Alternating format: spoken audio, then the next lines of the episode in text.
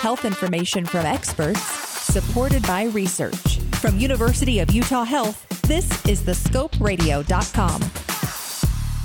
So maybe you're considering getting a cosmetic or a reconstructive procedure done. We've all seen the before and after photos, but it's there's sometimes a journey in between those two points. And to kind of talk us through this is Dr. Courtney Crombie. She's an assistant professor and plastic surgeon with University of Utah Health.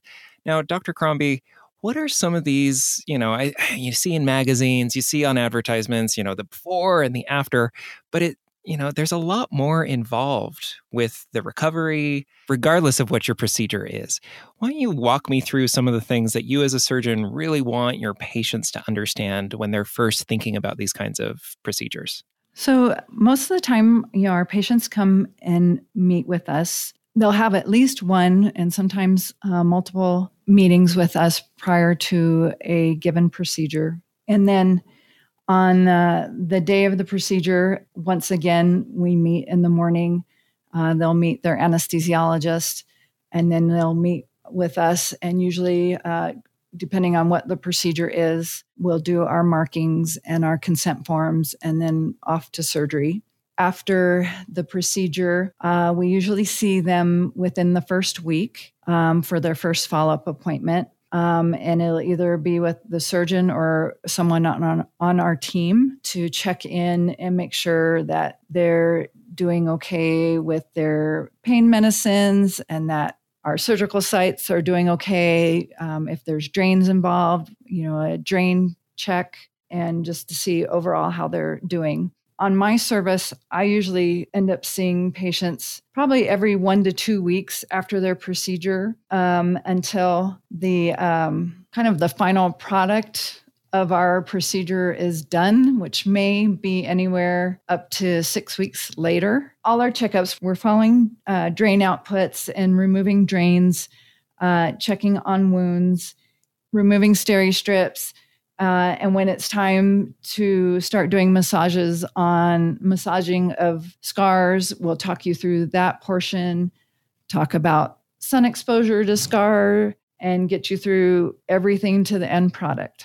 So, beyond, say, scar care, wound care, pain management, what is some of the things that they also should be keeping in mind? I, I would assume that you know they're going to be out for a while. They're not going to be able to you know lift anything, run around with the kids. What are some of those other kind of you know social and psychosocial aspects of all this? We discuss with you um, your daily activities of what we start allowing you to do from walking the dog to you know carrying your children, playing with your kids.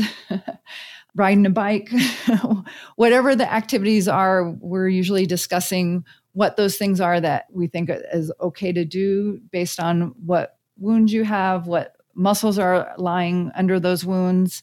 So it, we're very involved with everything because we want you to have the very best outcome for the things that we're helping you through.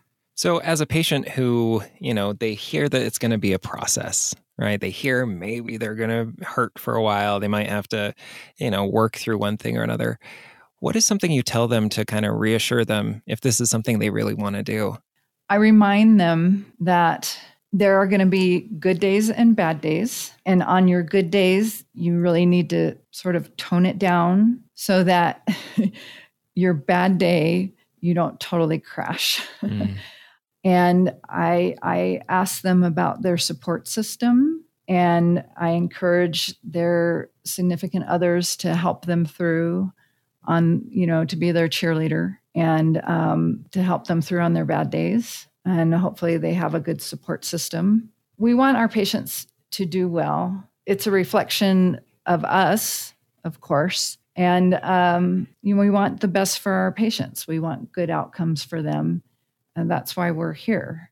Have a question about a medical procedure? Want to learn more about a health condition? With over 2,000 interviews with our physicians and specialists, there's a pretty good chance you'll find what you want to know. Check it out at thescoperadio.com.